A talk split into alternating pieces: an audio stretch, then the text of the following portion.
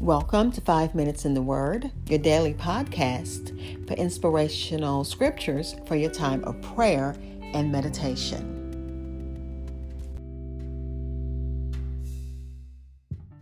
We're looking at a familiar psalm, Psalm number 121.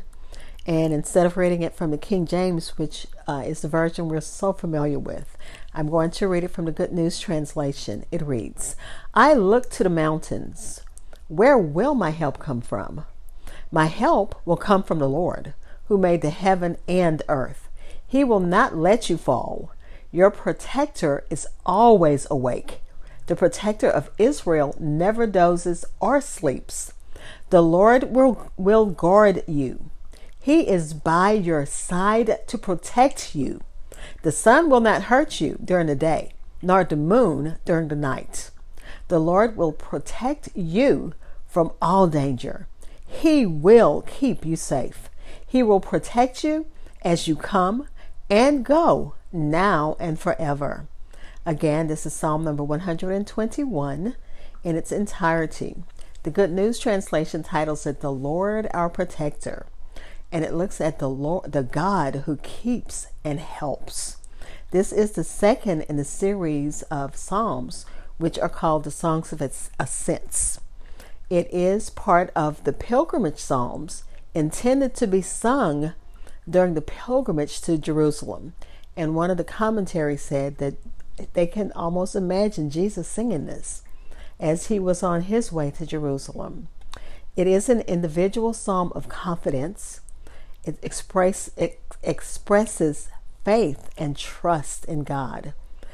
And it also talks about trust in God's protection and his help. It is a song sung by travelers, and this is uh, particularly relevant for trust placed in God through journey.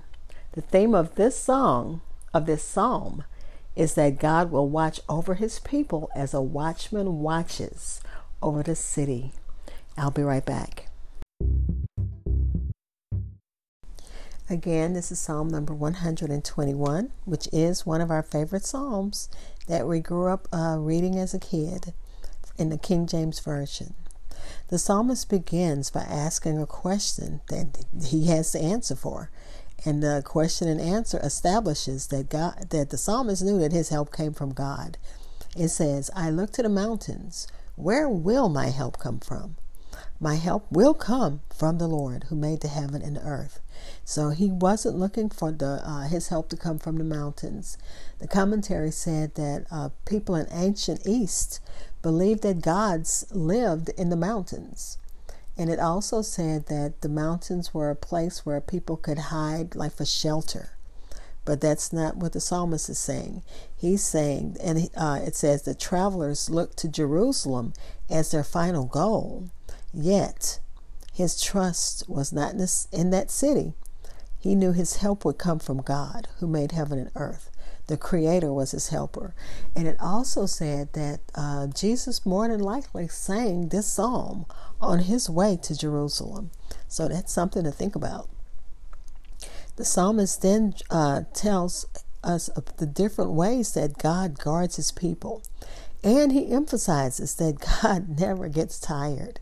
He's always alert. He's always vigilant in protecting us.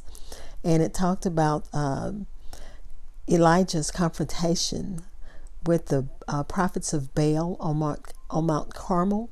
And remember, they were trying to say, whichever God sets this altar of fire is the true and living God that we should worship. And the uh, prophets of Baal, uh, Elijah was taunting them, like, uh, your God, is your God asleep? What's up? You need to wake him up. because, um, you know, they were slashing their skin and you know, doing all kinds of things to get Baal's attention. But he says, The God who keeps Israel neither slumbers nor sleeps. Our God neither slumbers nor sleeps. And then the psalmist shows that God's protection covers his people at all time, guarding them from danger during the day and during the night. And what he really is saying in that is that nothing neither in the day or the night can harm us because God is keeping guard. God is our covering against every calamity. He's our shade against visible perils during the day, as well as hidden perils at night. And then he concludes by asserting that God's protection accompanies every movement in our daily life. And I thank God for that. It says God's protection moves around us.